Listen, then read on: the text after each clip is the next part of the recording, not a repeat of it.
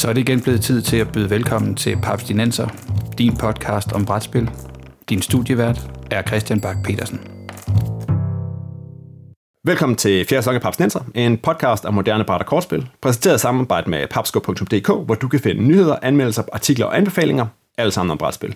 Mit navn er Christian Bak petersen og jeg har sendt øh, Morten og Peter, øh, jeg har spadet dem ind i en meget, meget skummel mørk kælder, hvor øh, de skal bruge øh, mystiske værktøjer for at komme fri. Og øh, til enkelt så har jeg fået dig, Jeppe Norsker, i, øh, i studiet til at snakke om, øh, om 50 Clues, og hvad du ellers har lavet siden, øh, siden vi sidst snakkede i med dig. Så velkommen til, Jeppe. Tak. Tak fordi jeg må være med. Yes. Fordi Jeppe, sidst der blev snakket med dig, det har jeg, jeg har gået tilbage i øh, Papstenser-analerne, og det var, øh, det var i episode nummer 61. Det, det er et par dage siden. Det var maj 2018. Ja, og øh, der havde, der var det, øh, ja, der var det, det var, øh, det var Peter og Bo, der øh, snakkede med dig på festival, hvor, øh, hvor øh, dit, øh, dit spil, 50 Clues, ritualet, øh, var nomineret til en Otto på, på festival. Og Jeppe, jeg tror simpelthen ikke, vi har tid til at komme forbi alt det, der er sket siden. Så skal vi for, for 50 Clues og for dig, så skal vi prøve at hoppe lidt frem og sige, hvordan var 2021 for, øh, for dit spil? Øhm, jamen, altså 2021, det har egentlig bare sådan kørt på skinner. Jeg leverede sæson 2 øh, til tryk i måned. For et, altså, det er snart et år siden til mine partner og sådan noget. De har, sådan, de har jo oversat det, og så, øh, og så sendte vi det til tryk i maj måned. Et af de helt store problemer under corona, det har været shipping-industrien, øh, så udover at fabrikkerne de har ligget ned og har haft travlt med at trykke brætspil, så, øh, så har det været rigtig, rigtig svært at, øh, at få transporteret varer fra Fjernøsten og til Europa.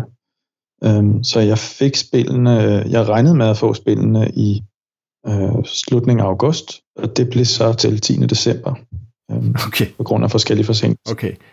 Og det var ret kritisk jo, fordi det var julesalget og sådan noget, og alle folk var bare sådan, hvor bliver det af? Og, men så, så fik jeg det der. Men man kan sige hele tiden siden øh, 2019, for jeg vil gerne faktisk lige hoppe lidt tilbage, fordi ellers så... Ja, så gør det. Fordi 21 var, altså det var, der er jo ikke sket så meget, fordi der har jeg været færdig med sæson 2, og jeg skulle lige se, hvordan det gik og sådan noget. Så, så men, men øh, siden 19 der, der var jeg på, øh, da, da, jeg havde, da vi havde været snakket sammen i 2018, så lavede jeg øh, hele sæson 1, Leopold-trilogien, som, fordi jeg vidste, okay, nu ved jeg, hvordan det skal laves. Der var en masse mennesker, der havde testet øh, ritualet på festival, eller spillet det, og fik en masse feedback, og fandt ud af, hvordan man skulle lave sådan et gådespil, så det var øh, blev blevet lavet på den rigtige måde. Og øh, så jeg startede lidt forfra. Jeg snakkede med Jakob Jaskov, som sagde, det der krimi-tema der, jeg, jeg forstår ikke, jeg forstår ikke, øh, øh, altså hvad er morderens øh, motiver og sådan noget. Så tænker jeg, nå okay, så prøver vi at vende den om, og så, så det er det her andet perspektiv, man har i, i Leopold-trilogien. Øh, og så brugte jeg et helt år på at designe det, og det gik øh, frem til maj måned 19. Øh, så havde jeg den der trilogi med på festival, så sendte jeg det i produktion på dansk, tysk og engelsk, og tog det med på den der store brætspilsmesse Essen i Tyskland, og, øh, og, og øh, solgte der, og, og lavede masser af møder. Der prøvede jeg at legne alt op, alt hvad jeg kendte, og sagde bare, skal vi ikke mødes? Og øh, så jeg havde møder fra morgen til aften, og jeg fik solgt en masse spil, fordi jeg havde bare sådan en lille bitte ukendt stand, og der var ingen, der vidste, hvad det var. Øh, men så, så jeg havde en lidt anden salgsstrategi på, øh, på, på S'en der. Jeg havde trykt 4.000 øh, små minispil i sådan nogle folder, som jeg så øh, fik, øh, fik folk til at dele ud ved indgangene og sådan noget, fordi man må ikke man må ikke dele materiale ud uden for sin øh, stand, men, men messen kan jo ikke bestemme, hvad man gør uden for messen. Så om morgenen, når folk de skulle ind på messen, så havde jeg så sådan nogle store skilte og sådan noget, og så stod folk udenfor og fordelte det her, øh, og gav de her 4.000 spil ud. Fordi der er ikke nogen, der siger nej til et gratis spil. Altså, så hvis bare sådan gratis spil, gratis spil, så det tager folk. Og der var i hvert fald der var 900 af de der spil, der blev aktiveret under selve messen. Okay. Så det fungerede rigtig godt, og det skabte ligesom noget trafik hen til min messestand, hvor jeg fik langet en masse spil over øh, hylderne. Cirka 50-50 med tysk og engelsk. Det var, det var jeg sådan ret, ret spændt på, hvad fordelingen ville være. Men det, er sådan, det var 50-50 i 19. Ja. Og der fik jeg også lavet en masse aftaler med, øh, med at få distribueret det ud i verden. Øh, jeg fik lavet aftaler med Tyskland, Italien, Tjekkiet, Polen, Slovakiet, Italien, og øh, ja, Sverige, Norge, Frankrig og sådan noget. Øh, men jeg manglede stadigvæk en masse. Jeg manglede stadigvæk en masse aftaler, og lige pludselig tænker jeg, okay, jeg kan komme til at bruge rigtig lang tid på at lande de her aftaler her. Man kunne jo godt ligesom have en sælger til det eller et eller andet. Men øh, så snakkede man med nogen, der hedder BlackRock Games i Frankrig, ja. som havde den franske del, så, eller de fik de. Og de havde sådan lidt eksportafdeling. Og det, der er så smart, er så, så får de et eller andet fee, men så sælger de det ind til alle deres partnere i hele verden. Og øh, det er jo ret smart, fordi så skal jeg ikke bruge tid på at sælge eller et eller andet andet, så ringer de rundt øh, og præsenterer deres portefølje af spil, hvor mit er med, øh, og så får de solgt det ind. Og der har de så sørget for at sælge det ind, så når det er kommet ind i de der... Øh, på, så lige nu er det ude i 13 sprog, og det kommer så også ud på romansk. Jamen, jeg har lige fået printfiler i dag, faktisk. Øh, og så kommer det ud på kinesisk også. Øh, det er sådan, hvad der lige ligger i pipeline. Okay. Men altså, det er ret vildt, øh, og jeg er oppe på print run nummer 18, tror jeg nu. Så det er rigtig mange gange, jeg har sat tryk i gang i, på trykkeriet. Altså, det, der kører hele tiden et eller andet. Ja. Så det, er, det har været fuldstændig fantastisk og vildt. Okay. Når, de, når, nu, når nu BlackRock, de, de står for, for, for den der, er det så også dem, der, der bliver alle tingene, bliver de trygt regionalt, eller har du stadig en finger med, og bliver det lavet så i Kina? Fordi jeg kan huske, altså, dengang, ja. da, da, da de, de første par runs af, af ritualet, ikke, det var jo, der, der, der stod du jo nærmest for det selv. Jeg kan ikke huske, om du stod og, og klippede hjørner af kortene, men, men det var da meget sådan low-key.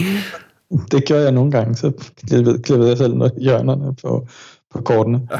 Men, øh, men ja, det var, det var lige det første, og det gjorde jeg også til festival øh, først, fordi for, altså, som, hvor, hvor der ville være ændringer i ikke. Der var også en, ja. øh, nogle virkelig øh, søde og fantastiske mennesker på festival, der ligesom lige kunne rette nogle fejl og sige, hey, det her det passer ikke med øh, planeterne står altså ikke sådan der. Eller, der, der var sådan der var nogle ret fede ting. Men det det er jo fordelen, når der lige pludselig er en astronom med fra Peru, øh, som lige kan rette en.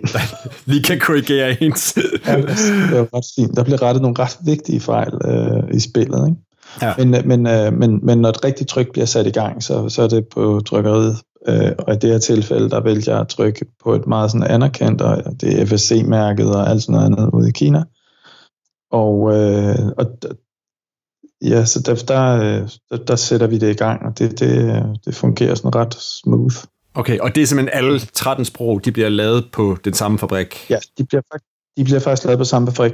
fabrik. Øh, der var en gang under corona, hvor vi simpelthen var nødt til at lave et tryk i øh, Polen, fordi at vi kunne ikke simpelthen få varerne frem, og det var sådan et ret kritisk med, hvis man bliver udsolgt på Amazon, så øh, i Tyskland eller et eller andet, så, så kan man blive straffet ret hårdt af Amazon, hvis varen bliver udsolgt. Ja, okay. Så det var, de var virkelig øh, presset. Jeg tror ikke, de, vi fik ikke øh, sådan rigtig, det var meget dyrere at trykke i Polen. Ja. Så vi fik ikke, øh, de, de var ikke særlig glade for at gøre det, men vi, vi gjorde det sådan i ren panik. Okay. Men ellers er alting trygt i, øh, hos Watch Games i øh, Kina. Okay. Og det er dejligt nemt, faktisk. Altså jeg, jeg synes, det er jo virkelig nemt at trykke hos nogle steder, også hvor man kender hinanden, og man ved ligesom, hvad proceduren er, så det, vi behøver slet ikke nærmest at snakke sammen, fordi alting er, som det skal være, og jeg ved, hvad de skal bruge. Og, ja, så jeg tjekker alle filerne. Det er selvfølgelig partnerne, der selv oversætter det og laver filerne klar.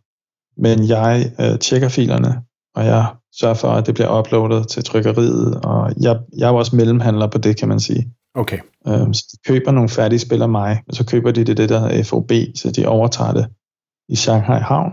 Så det hedder Free on Board, så der, de, de overtager, min kunde overtager varen i Shanghai Havn. Okay. Men så er BlackRock også mellemhandler, så det, jeg har prøvet at tale med, med myndighederne om tolv og skat og sådan noget, hvad, hvordan foregår det egentlig? Altså, hvad, hvad, det, altså, jeg er fuldstændig efter bogen, og jeg fik et, så snakkede jeg med Erhvervsstyrelsen, og de havde også sådan et, hvad gør du? Ja, ja, men det giver jo det giver super god mening for mig, og det, de foreslår bare helt skørt. Men altså, der er, ikke, der er ikke noget for gjort i det. Der er ingen, alle får deres penge, som de skal, og og, og, og, og man har ikke lyst til at være ansvarlig for nogle spil, der, bliver, der lige pludselig sidder på tværs i Suezkanalen.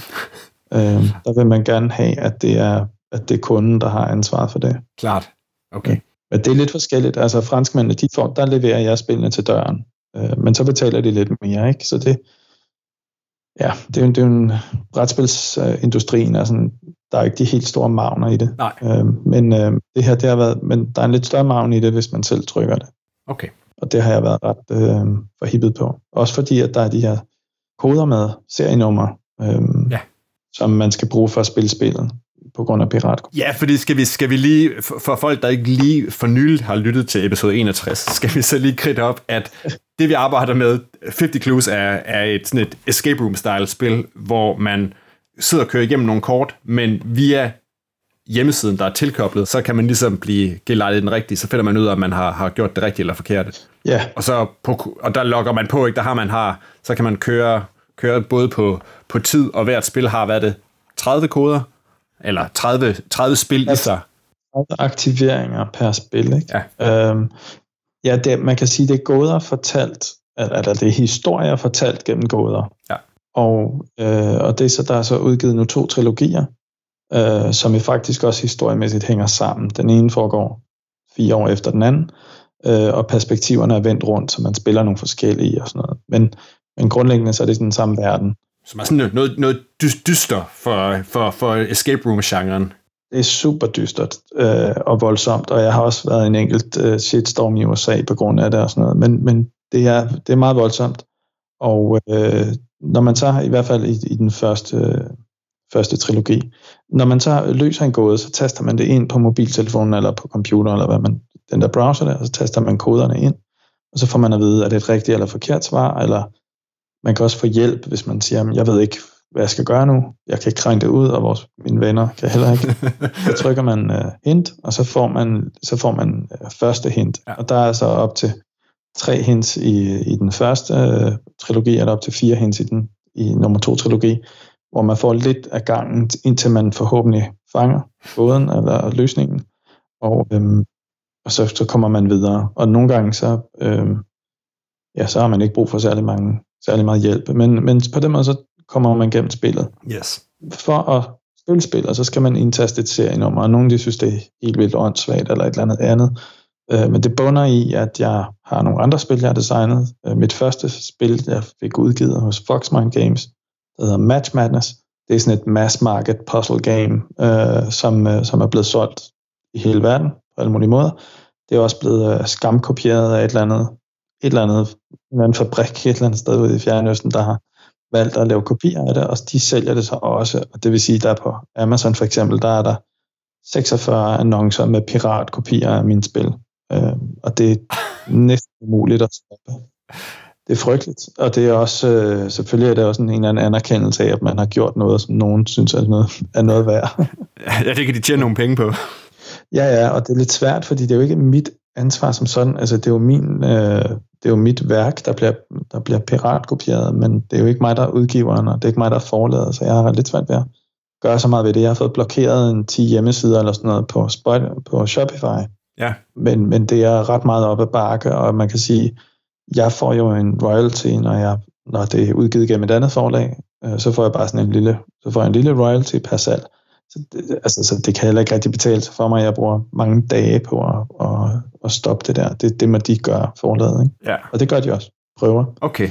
Øhm, men, men det er, man skal huske på, at der er åndssvagt mange piratkopier på, øh, på markedet, og man kan ikke nødvendigvis øh, vide det som slutkunde. Der er det ikke sikkert, at du ved, at det overhovedet er en piratkopi, for du kan ikke se det, og Amazon, de øh, blander jo varerne, så hvis nogen trykker den samme vare, med, øh, laver en piratkopi af en vare med den samme stregkode på, så bliver de bare blandet på lageret. Så selvom at nogen har købt øh, den rigtige vare, så kan det være, at det er en forkert. Det kan være, det godt være, at er piratkopi, når når frem til butikken. Det er, okay. eller til, Har du, har du, har du, har du haft, haft, haft behov eller lyst til at bestille et, øh, et pirateksemplar af Matchmasters hjem, bare for at se, hvor meget det ligner? jeg har ikke rigtig, jeg har ikke, jo, jeg har haft lyst til at gøre det, men jeg har ikke rigtig gjort det okay. Øh, det er sådan noget dropshipping ude øst fra et eller andet, ikke? Altså, jeg ved ikke, det, det, så får man sikkert også en eller anden momsregning oveni og alt det der, men Ja, jeg prøver at gøre det. Jeg ved, det er sådan noget, så skal man selv klister klistermærkerne på, og kvaliteten er dårlig, og jeg har set nogle anmeldelser, hvor nogen de siger, gud, det var en piratkopi, jeg købte.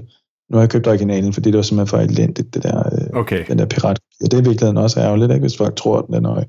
original. Jo. Men, øh, nå, men man kan sige, hele udgangspunktet for det var bare, øh, eller, eller Ja. grunden til, at resulterede jo så i, at jeg gerne ville prøve at, at beskytte min 50 Clues-spil.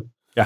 Øh, og derfor så lavede jeg sådan et serienummer-system, som er rimelig old school, men som virker okay, hvor man så kan spille et spil 30 gange. Og det svarer til, at man køber en bog og læser den, og så kan man altså, øh, hvor mange læser en bog 30 gange, altså selvom de giver den til deres familie og venner, eller sælger den videre, eller hvad ved jeg, så bliver en bog næppe læst så mange gange. Og jeg kan også se i statistikken, at de fleste ligger om 3-4-5 gange eller et eller andet, og så, er der jo ikke, så bliver der nok ikke rørt mere ved det. Altså, Je- altså Jeppe, Jeppe, jeg har fundet en inde på Board Game Geek, der var sur over og synes, at 30 spil, det var alt for lidt. Det var faktisk, øh, det var unheard of, at man kun kunne. Jamen, jeg, jamen, jeg får noget, noget hate fra franskmændene især, og så fra Taiwan. Det er sådan de to steder, hvor jeg oplever, at der, der er modstand. Øh, og der, vil jeg, der er jeg lidt måske ved at finde et system til det. Man kan sige, det kan være om 10 år eller et eller andet, så kan det være, at jeg bare åbner op og siger, nu kan I spille alt, hvad I vil. Altså, øh, det, det kan jeg jo styre. Så, øh, så det, det handler bare om lige her og nu, der vil jeg gerne lige have, have, have fat i, i den lange ende. Og det betyder jo også, at hvis jeg lavede en licens, hvor de selv skulle trykke spillene, så har jeg jo ikke nogen kontrol over, hvor mange de trykker. Nej. Øh, men ved at jeg så sælger dem, og så siger, jamen, nu køber I det her antal tusind serienummer, så vil de jo så kunne bruge dem, og så, ja, så har de jo ikke flere. Så der vil jeg også have fat i den lange ende, hvis det var. Så sjovt nok, så er der ikke nogen, der har insisteret på selv at trykke det i de lande, hvor der er høje 12, 12 satser. Altså hvis du øh, tager til Sydamerika for eksempel, der er ekstremt høj øh, importtol øh, på brætspil, så der er de nødt til at trykke det lokalt. Okay. Og det gælder også nogle andre lande, og også nogle lande, hvor man så ikke har trykt. Nu kan man sige, at det er ikke aktuelt nogensinde, nogensinde mere at skulle trykke noget til Rusland, men de vil også have, have enormt høj tol. De har også en kæmpe tolmur på, på import, så de trykker alle brætspil selv. Og det er også en ret dårlig kvalitet, har jeg hørt rygter om. Okay. Nå, men, men Jeppe, jeg, jeg er lidt nysgerrig. Nu siger du, at det, det snart kommer på, øh, på kinesisk. Øh, at der, bliver der tweaked igen, fordi som sagt, det er, det er en øh, Nordic Noir, og det er, det er dystert, og ja, i den anden sæson, der, altså, der, jeg har ikke afsløret for meget, hvis man siger, at man spiller ikke, man spiller ikke udpræget The Good Guys i, i, i, i del 2. Bliver der, bliver der ændret på det i forhold til, til regioner, hvor det bliver udgivet? Ja, altså, øh, der, her der mener du i Leopold-trilogien, del 2. Ja, eller hvad? ja. for eksempel.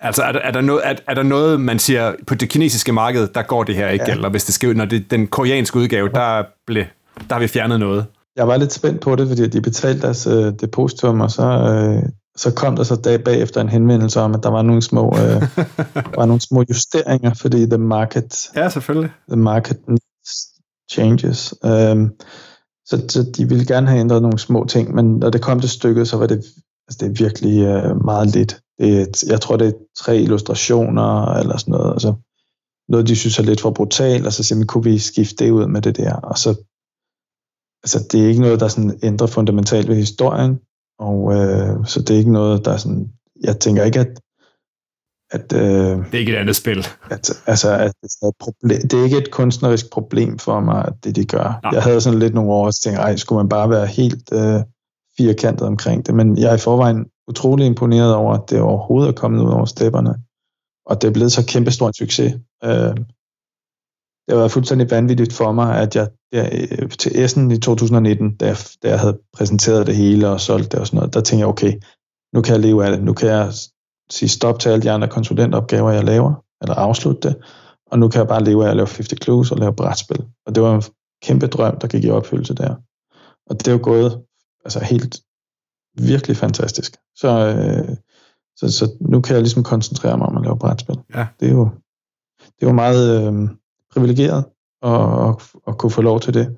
Ja, det vil sige, det er jo ikke, det er jo ikke alle designer ondt på nogen måde, altså jeg havde virkelig ikke forventet, at det kunne lade sig gøre med den trilogi der. Ah. Det var bare sådan lige, nu skal vi prøve at se, hvor, hvor langt ud kan vi lave det, og så se om, øh, hvad markedet siger til det. Men der er altså der er et kæmpe marked lige for den type spil, åbenbart.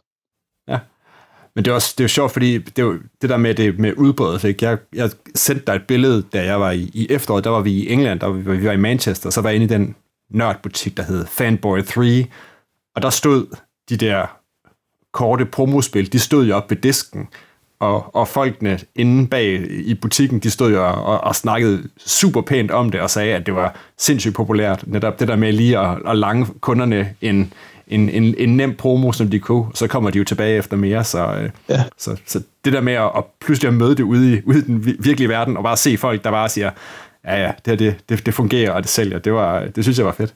Jamen, det er ret interessant det der med, at, man, at, at det er utroligt svært at kommunikere noget, hvor du ikke må fortælle handlingen. Du må ikke fortælle, hvad der sker i. Det er meget hemmeligt det hele, fordi hvis du fortæller en gåde, så, så er det ligesom sket. Ikke? Så det er utroligt ja. svært at, at få folk til at tage en købsbeslutning. Og det har jeg lavet de der mini-promo-spil. Og, øhm, og dem er, de er jo også populære i butikkerne, og så nogle af de escape rooms, der forhandler mine spil, de har jo også valgt ligesom at, at idéer. De siger nogle gange, så folk de tager det lige op, kigger på det, så kommer de tilbage efter 20 minutter eller sådan noget, og så køber de trilogien. Ja. Øh, og det er jo effektivt. Og også på, man kan sige, på et af de problemer, der er på de her spilmesser, det er, at øh, folk sætter sig ned ved nogle borde, og så sidder de og spiller et spil. Det kan tage en time nogle gange, de der brætspil, de, tager, de kan jo godt tage lang tid at spille. De kan tage lang tid sådan Så øh, halvdelen af dem, de vælger så at købe et eksemplar af spillet, og så går de igen. Men altså de kvadratmeter, sådan et bord fylder med, med bord og stole, og altså det er jo, du kan jo ikke det kan næsten ikke løbe rundt på en messe, hvis det skal fungere sådan. Så fra starten af, så tænker jeg bare, at folk skal ikke stå og spille i min stand. De skal kigge på det, de skal få den der folder i hånden, og så må de beslutte sig for, om de vil have det med hjem. Øh, fordi ellers så kan vi ikke nå så kan vi ikke nå at sælge.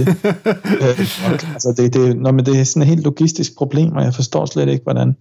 Altså, det er jo rigtig fedt, at messen stiller borgere, eller nogen med messestanden stiller borgere og stole til rådighed.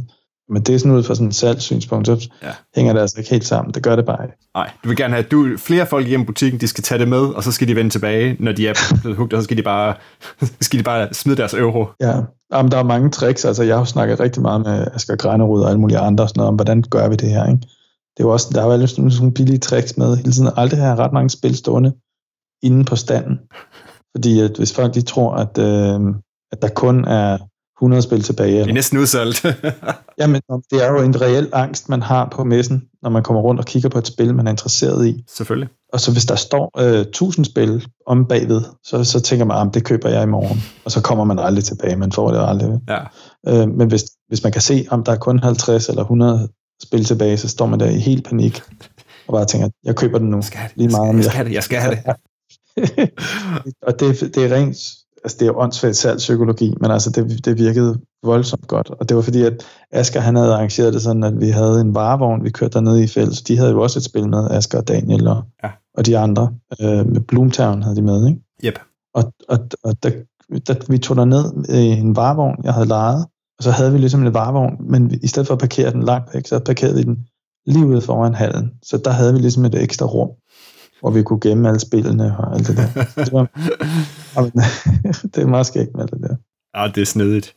Ja. Ja, du sagde, at, du sagde at, at der havde været nogle, nogle issues i en, en enkelt shitstorm i USA, og der er jo også nogle enkelte, hvis man sådan klikker rundt ind på Board Game Geek, udover folk, der er sure over, at de kun kan spille det 30 gange. Ja, igen, hvor mange spil spiller du 30 gange? Så er der jo også folk, der, der beskriver, beskriver ja, spillet som sick, og at det kan slet ikke forholde sig til, at man, øh, man kan, skal spille en psykopat i spillet og det her. Ja. Hvad, hvad, hvad, ramte, hvad ramte i USA? hvad, hvad, hvad stod folk af på? Hvem blev sure? Jeg tror også, der er et par stykker i Tyskland og et par stykker i USA. Øh, ja. De fleste, der er rigtig frede, de har jo aldrig hørt om spillet, og de har heller ikke set dem. De har bare, de har bare ligesom fået det genfortalt for nogen, eller et eller andet. Altså, sådan bare sådan pluk af det. De har ikke rigtig fanget, Nej. hvad hele pointen i det er, eller du ved, det, men altså, men der er jo, det har provokeret rigtig mange, øh, hvad det er, der sker, fordi den måde, man kommer videre i historien på, er ved at løse de her gåder. Man kan simpelthen ikke at udføre de handlinger, som hovedpersonen gør. Man kan ikke komme videre i historien, før man rent faktisk gør det, som man gør. Og det føles sådan lidt mere, i forhold til at sidde til en film med, hvad ved jeg, så, øh, så føles det lidt mere, som om man bliver tvunget til selv at gøre det øh, når det er en del af spillet. Ja. Og det er sådan nogle gåder, man løser. Og det giver sådan rent psykologisk en, en, en anden effekt. Og, øh, og, det, og der er måske ikke så mange, der tænker over, eller der er mange, der siger, jamen brætspil, det kan ikke påvirke mig følelsesmæssigt. Men jeg skal da love for, at det godt kan påvirke folk følelsesmæssigt at sidde og spille sådan et spil. Så vi har, vi har, vi har 50 Clues stående ved siden af This War of Mine, og, og ting, der får folk til at... folk bliver ramt. Jamen, det gør de, og ja, specielt This War of Mine øh, også, ikke? Men det er jo derfor, at så i sæson 2, der skifter jeg perspektivet igen, og så jagter man faktisk hovedpersonen for i sæson 1. Ja. Så man får ligesom et helt nyt perspektiv, eller man får lov til at, at jagte hende og, og stoppe hende, ikke? Og det Ja. synes jeg egentlig også er en færre måde at, at komme videre på. Så der, der får man ligesom styr på, Ja. på Maria og hendes gerninger. Men, men altså, man kan sige, du, det, det står jo også, man kan sige, det er jo ikke, det er jo ikke sådan hemmeligt. Du, du, det står jo klart meldt ud på æsken. Altså, at, at det, det er for, for en aldersgruppe, hedder den, hedder den 16 plus måske, på, i hvert fald på de Jamen, udenlandske. jamen den, hedder, den hedder 18 plus i USA og mange andre Okay. steder også. Ikke? Ja. Øh, men, men så prøvede vi faktisk, altså jeg ser også bare, det står jo altså simpelthen så tydeligt bagpå, at lade være med at købe det her spil her. Øh, det er ikke for børn. Og, øh, og, men det er ikke nok. Altså der var nogen, der sagde bare, at du er nødt til at skrive handlingen bagpå. Altså du er simpelthen nødt til at se, hvad, fortælle, hvad det konkret sker. Altså jamen, det kan jeg jo ikke, det afslører jo hele historien. Altså det, det kan vi ikke lege med. Sådan, sådan, det kan ikke lade sig gøre, og det synes jeg også, det er jo faktisk noget af det vigtigste, også med igen de der promospil, jeg delte ud. Det er jo også en måde at lige kommunikere på en måde, som man siger, jamen, så er det de rigtige mennesker, der køber spillet. Jeg vil jo ikke sælge spillet til folk, der bliver ked af det. Jeg vil gerne sælge spillet til dem, der bliver glad for det. Så det er vigtigt, at altså, hvis man så giver dem sådan et ret gritty øh, promospil, som, som de kan se, okay, wow, der er godt nok meget blod her og sådan noget, øh, så, øh, så er de i hvert fald forberedt på det. Så, Ja.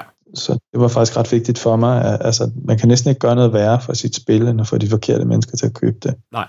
Der, er- altså, der er jo ingen grund til at overtale folk til at købe et spil, som de ikke vil bryde sig om. Nej. Det får man kun noget skidt ud af. Ikke? Ja, og enstjernede Board Game Geek Reviews.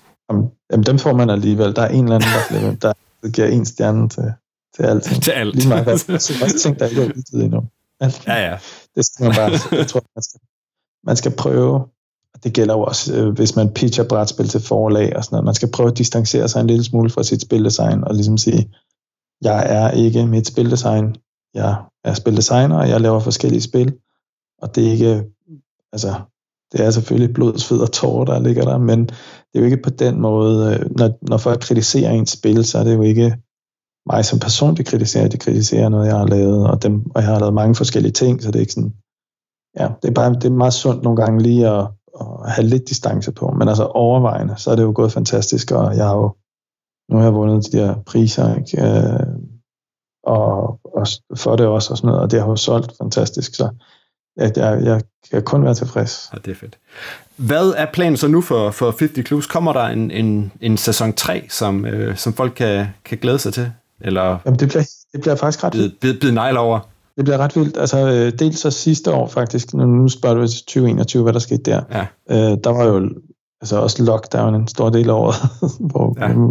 Man ikke kunne komme ud. Men der, der øh, undfangede jeg også nogle, nogle, øh, hvad hedder det, nogle puzzle games, som ikke rigtig har noget at gøre med gådespil, men som jeg også tidligere har leget med, med Match Madness og Burger Academy og Snake Shadows og sådan nogle andre spil.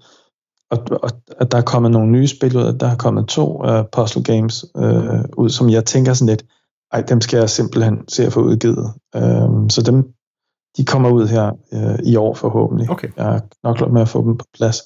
Det er den ene ting, men derudover så øh, fik jeg en henvendelse fra en øh, ude fra designskolen, og det er jo designskolen og arkitektskolen er slået sammen, så det er i virkeligheden den samme skole, jeg selv har gået på. Men de har jo haft en spillinje, og har stadigvæk en spillinje, hvor der var en studerende der, der skal i et praktikforløb, og han arbejder med narrativer, og havde så hørt om mig, og så tænkte vi, det, det kunne være super interessant. Så han er startet hos mig for tre ugers tid siden, og, øh, og vi sidder og, og øh, laver historier, og han er fantastisk dygtig, så det er, der kommer nogle, altså jeg tror, vi har outlinet nu tre forskellige trilogier, i hver deres ligesom, historieforløb, som ikke har noget at gøre med hinanden, kan man sige. Og to af dem i hvert fald kan udvides med en sæson 2 og sådan noget. Så der er ligesom, der er virkelig legnet op til 50 Clues derudaf. Ah, det er fedt. Det er ret vildt. Ja, det må man sige. Ja, det, jeg er meget, øh, jeg er meget tilfreds, og det håber jeg også, han er. Men det er, altså, det, han får selvfølgelig også sit navn på æsken, og det bliver, det bliver sgu ret, det bliver ret fedt. Og det er, en, det er en kæmpe hjælp, fordi man kan godt stige sig lidt blind i alt det der, når man er fuldstændig øh, lagt ned med de der, altså dels der at producere de her øh, spil, men også alt det der publisher-arbejde, der følger med, når man selv udgiver. Ja. Øh, fordi det kan godt være, at man tjener flere penge på øh, spil, man selv udgiver, men man får virkelig også lov til at knokle for det. selvfølgelig, selvfølgelig. Ja, men dagen forsvinder jo med e-mails til at koordinere ting og kigge på ting og ordne Ja, ja, ja så regnskaber og ting. Sådan, så det er jo- regnskaber, forsendelse, 12 og... Ja, Jeg har heldigvis, jeg har, altså i Danmark, der har jeg jo sådan et lager, et fjernlager, der, der sørger for at sende afsted, så hvis jeg, når nogen bestiller på min webshop eller et eller andet, så har jeg ikke rigtig noget at gøre med det. Jeg ser det bare lige. Ja. Men, øhm, men, men det er et, det er et kæmpe hårdt arbejde, der er jo alt muligt ved det, men jeg har været selvstændig siden 2004. Så altså, altså jeg er jo erfaren nok, altså, så, og det har været dejligt ikke også at skulle bøvle med at finde ud af, hvad vores regnskaber og bogføring og alt det der, det, det, det er ligesom, jeg ved alt om det der, ikke? Så, Ja. ja. det, det behøver jeg ikke at bokse med, samtidig med, at man roder med, med alle de andre udfordringer. Ej, det skulle du ikke ud og lære først. Nej, men det, det er jo bare en, det er en stor mundfuld. Mange af dem, der laver Kickstarter-kampagner, øh, de, de jo starter jo helt, tænker, nå gud, skal vi til at lave firma, og det er bare en, det, der er bare rigtig meget bøvl, ikke? Ja. Og øh, europæisk moms, øh, alt det der. Jeg, jeg, jeg droppede Kickstarter, og det var faktisk også ret interessant. Men der var rigtig mange, de sagde, jamen du kan enten gå til Kickstarter, eller du kan øh, give det til et forlag øh, og få en lille royalty. Ja. Ikke? Øh, og der valgte jeg bare at sige, jeg udgiver det bare selv, og jeg gider ikke det der Kickstarter. Nu prøver jeg bare at, at sælge det, og så finde distributører til de forskellige lande, så det kan komme i, i retail. Og, det- og det var et sat, men det var jo sådan, hvis man bruger et helt år på at lave et spil, så er det selvfølgelig et økonomisk sats selv at, at lægge pengene ud. Men, men for nogle spils vedkommende, så er målgruppen jo ikke rigtig på Kickstarter. Øhm, jeg er med på, at øh, når man kigger på nogle spil, for eksempel det der Ole Steiners er involveret i lige nu, øh, som lige har lavet 15 millioner på Kickstarter, det er jo fantastisk flot. Ja. Men, men, øh, men der er jo små minis med, og det, det, det er sigtet lige præcis mod målgruppen og dem, der er på Kickstarter. Men, men for mit vedkommende, der er, er der jo måske altså under 10 procent af de potentielle kunder, der rent faktisk er på Kickstarter. Og af dem vil de jo meget hellere bare købe spillet og få det med hjem med det samme, men de gider at vente i tre år på at få det. på, på Jeppe for, for, for det var, han får oprettet det der CVR-nummer, så han kan få tingene trygt. Jamen altså, jeg, det er ikke, altså, jeg forstår, jeg har meget svært ved at følge nogle af de der øh, projekter der. Det er, jo, det er jo frygteligt for alle. Altså, det er jo smertefuldt for dem, der laver spillene, men det er jo også smertefuldt for dem, der ikke modtager det. Og, og altså, hele det der, nu er EU-momsen blevet lidt nemmere at overskue, men før det, der var det jo også forfærdeligt. Altså, og det er stadigvæk et Jo, jo, og nu så, men så, så, ja, så, og så nu er der England oveni, ikke? Og det er jo også bare... Men jeg, kan ikke, jeg, jeg har simpelthen opgivet at sende, øh, sende pakker til England. Altså det, det, når jeg sælger en, en, en, en halv palle spil, eller en palle med spil til England, så, øh, så får de lov til at hente den her i Danmark. Ligesom, jeg, jeg, jeg, kan ikke, jeg kan ikke få et fragtfirma til at få det til England. Det må de, det må de rode med. Ja. Altså, øh, Brexit har været meget smertefuldt for dem, men selvfølgelig også for os andre, der prøver at få nogle varer frem og tilbage, eller ja, Altså, jeg, jeg tror, der er kommet lidt mere styr på det nu, heldigvis, men, men det, er, det er ikke nemt. ah, nej, dyrt og, dyrt og, dyrt og omstændigt. Virkelig bøvlet. Altså. Men igen, der er jeg jo glad for, at, øh, at BlackRock hjælper mig med at sælge det ind i, uh, i England og sådan noget. Altså, der var mange, mange, mange ting der, der, der hjælper på det. Selvfølgelig. Cool. Jeppe, her til sidst, øh, vi startede lidt med at snakke ja, Festival 2018. Lige her i ja, sidste fredag, der åbnede tilmeldingen til Festival 2022, og du fortalte mig jo lige inden vi startede med at optage, at du har været der siden 92, Ja. hvilket er urimeligt. Jeg bryder mig ikke om, jeg bryder mig ikke om, at der er folk, der har været der længere, end jeg har været, selvom du er en lille smule ældre end mig også. men men, men du, du kan, du kan, du kan øh, seniore mig der. Men, men Jeppe, hvis man er til, til brætspil, hvad, hvorfor skal man så tage på festival? Ja, både som brætspiller, men også som, som måske som brætspilsdesigner. Hvad er det? Hvad, hvad har du haft glæde af, af festival med? Det, er- det er svært, når man sådan er fuldstændig, øh, når man er, jeg skulle til at sige født og opvokset på festival, men når man har været der så mange år, Ja, ja. så kender man jo øh, rigtig mange mennesker, men selvom man ikke kender nogen mennesker, så er der faktisk øh, så er der rig mulighed for at lære folk at kende, og øh, så er der jo øh, en masse aktiviteter, som er brætspilsrelaterede, hvis vi skal snakke om dem i dag. Ja. Fordi der er både øh, selvfølgelig et kæmpe brætspilsbibliotek, hvor man bare kan låne spil og sådan noget. Det kan man så mange steder. Men så er der også den her brætspilskonkurrence, der startede i 2012, tror jeg, hvor at der er en masse af designer, der designer nogle specifikke brætspil til festival, og øh, så kommer man en vinder øh, i forskellige kategorier. Der er kommet nogle to nye kategorier på siden, men i starten var der bare en præmie øh, til det bedste spil, og så øh, og, og det er der ret meget altså det, der, det, er jo, det er jo bare en fantastisk, fantastisk øh, konkurrence, fordi der bliver virkelig gået op i det, og, og folk bruger øh, det meste af et år på at designe et spil, som er lavet til det her. Øhm. Ja, der er en fantastisk energi, energi omkring det, ikke? Jamen det er der. Jeg, blev, jeg kan huske, at jeg blev skide sur i 2012, fordi der var ikke nogen, der havde fortalt mig, at der var den konkurrence. Og jeg havde faktisk en prototyp på et brætspil med, og jeg blev sådan lidt, øh, det ville jeg gerne have vidst. Øhm, men, øh, men så lavede jeg et spil året efter, i 2013, hvor jeg faktisk vandt. Øhm, der var heldigvis ikke så mange spildesignere, der pitchede ind og sådan noget, fordi siden da, så er det bare blevet fuldstændig umuligt at få sit spil med øh, overhovedet.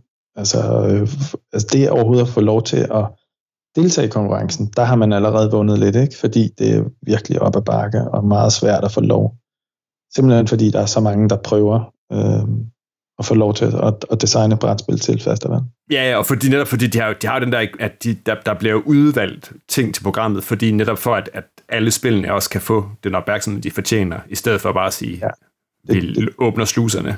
Ja, det duer jo ikke. Der er 80 nye brætspil, man kan prøve på festival. Der er, så der er de der øh, 12-15 stykker som regel, og det kan være, at der er lidt flere nu, men, men der var i hvert fald 12-15 stykker, der har der været sådan øh, løbende. Ikke? Ja. Og, øh, og det er et meget fint passende antal, så kan man nå at spille dem, hvis man har lyst til det, og prøve at snakke med designerne, og man kan finde ud af, ligesom, hvad fungerer, hvad fungerer ikke, og alt det der. Så det er kæmpe vildt. Så er der noget, der hedder Game Rush, hvor jeg faktisk er meddommer. Øh, det er Mads Fløge, der arrangerer det i år, og det er en konkurrence, hvor man bliver stillet en opgave, man får nogle koder, og man får nogle komponenter, og så skal man simpelthen lave et brætspil i løbet af, jeg tror det er 48 timer. Øh, og så om fredagen, der mødes jeg og øh, Asger Granerud og Mads Fløge, og jeg ved ikke, om der er flere dommer med. Og så spiller vi alle de der spil, øh, og får dem præsenteret af designerne, og så finder vi en vinder blandt dem. Øh, og hvis man vinder den pris, så får man automatisk lov til at deltage i, skal vi sige, voksenkonkurrencen året efter, i den store brætspilskonkurrence. Ikke? Ja. Og, øh, og det er faktisk også en virkelig et, vigtig øvelse, og det er jo sådan noget, man kan, man må gerne være i grupper og sådan noget. Altså det kan også være, hvis man ikke lige kender nogen på festival, så kan det være en udmærket måde at, at, og, øh, og få sin ilddåb på og, og kaste sig ud i den der konkurrence der. Og det var der, hvor for eksempel, at Kasper Lab med, øh, øh, hvad hedder hvad, jeg kan ikke huske, hvad det hed dengang, men øh, Magic Maze, øh, det blev, det blev ondt. Ja, Ma- Magic Maze med rumvæsener. Ja, det var, jeg husker det fra rumvæsenerne, jeg kan huske prototypen og alt det der. Ikke? Øh, ja. Men øh, øh, det blev undfanget der på, på den der 48 timers øh, øh, konkurrencen, og så kom det så senere med året efter, hvor det også vandt. Så der er sådan nogle muligheder for at komme ind der. Og så har vi jo som noget nyt i år, så spurgte jeg lidt ud på Facebook, om der var nogen, der ville høre nogle foredrag eller et eller andet, fordi det handler jo rigtig meget om vidensdeling, øh, og jeg kan jo slet ikke beskrive, hvor meget jeg har lært af øh, alle kollegerne i, i branchen, øh, af små tips og tricks, og det er jo meget internationalt i virkeligheden. Øh, men øh, der laver vi sådan noget, øh, der arrangerer sådan noget brætspilsvidensdeling om lørdagen, fra øh, kl. 11 til 14 eller et andet. Der får vi en masse indlæg om forskellige emner, som folk gerne vil høre om, og så, så, så vi diskuterer lidt, hvordan omledes. Og det handler om brætspilsdesign, kan man sige. Så hvis man interesserer sig for det, det kan også være, at man ikke har designet spil før, og man bare gerne vil høre om, hvad fanden er det for noget, så, øh, så er det en mulighed at, at lytte til det. Øh, så altså, jeg kan, jeg kan jo ikke anbefale festivalen nok. Altså, jeg, jeg elsker jo festival. Øh, så øh, så øh, jeg vil gerne have, at det var 14 dage om året, eller et eller andet, hvor det bare... det kunne være skide hyggeligt. Så jeg har savnet det under corona. Og, øh, ja, for pokker. Samme her. Glæder mig til ja. ja. Men jeg kan, også, jeg kan jo fortælle, at øh, det er også muligt at, at rende på, øh, på Papsnenser. Vi øh, optager live podcast om fredagen, som passer, fordi det falder lige sammen med, at det skulle være en udgivelsesdato. Så der kan man, øh, der kan man øh, få, få lov til at være live audience i en live studio audience i en Papsnenser episode, hvis man har lyst til det. Så altså, hvis ikke det her det lokker Jeppe, så, så ved jeg ikke, hvad, hvad skulle kunne få, uh, få folk på festival. Jeg ved det heller ikke. Man kan altid sætte sig ned og spille brætspil med nogen i hvert fald, hvis man vil det. Eller... Præcis, det er der så mange muligheder for. Eller spille rollespil, det er jo også øh, noget, som folk måske... Jeg synes, hvis man tager på, hvis man er rent brætspiller og tager på festival, så synes jeg, man bør tilmelde sig i hvert fald mindst et rollespil. Bare lige for at prøve det, fordi det er bare en crazy anden verden, og man skal også vide, at rollespil på festival er i verdensklasse, og der findes intet, der ligner det i hele verden. Nej. Så det, er, øh, det skal man bare lige huske, at folk kommer fra resten af verden for at spille rollespil i Danmark øh, på festival. Så det, ej, jeg synes, hvis man tager på festival, så skal man mindst minimum spille et rollespil på et eller andet tidspunkt. Ja, altså, chancerne for, at man så får lyst til at komme tilbage til at prøve det igen en anden gang, de er, de er ret høje, vil jeg sige. Ja. Cool. Men altså, Jeppe, vi ses i hvert fald på festival. Det gør vi. Øh, det glæder jeg mig rigtig meget til. Det gør jeg. Og så er vi nået til enden af denne episode af Papsnenser. Find links til 50 Clues øh, og Jeppes andre spil. Vi ser, om vi kan finde links til nogle øh, heder, hederlige steder, hvor, øh, hvor man ikke skal klistre, klistre match match øh, klistermærkerne på, på klodserne selv. Øh, dem kan man finde på papsnenser.dk eller papskum.dk-podcast. Husk, at du kan støtte Papsnenser på tier.dk, så kan du også med i lodtrækning næste gang, vi udvælger en lytter, der kan vælge indholdet af en bonusepisode. Du kan finde Papsnenser på Apple Podcast, på Spotify, på Podimo, eller hvor du ellers henter din podcast, og så er vi også på YouTube. Med mig i studiet i dag var Jeppe Norsker, og Jeppe, tusind tak, fordi du var med. Selv tak. Papsnenser er produceret af Bo Jørgensen, Christian Beckmann og Mark Ditlevsen. Mit navn er Christian Bak petersen og på vegne af Papsnenser og Jeppe Norsker, så håber jeg, at vi ses i Hobro i påsken til festival, og ellers så glæder vi os rigtig meget til at følge med, hvad der kommer af nye spændende trilogier i 50 Clues.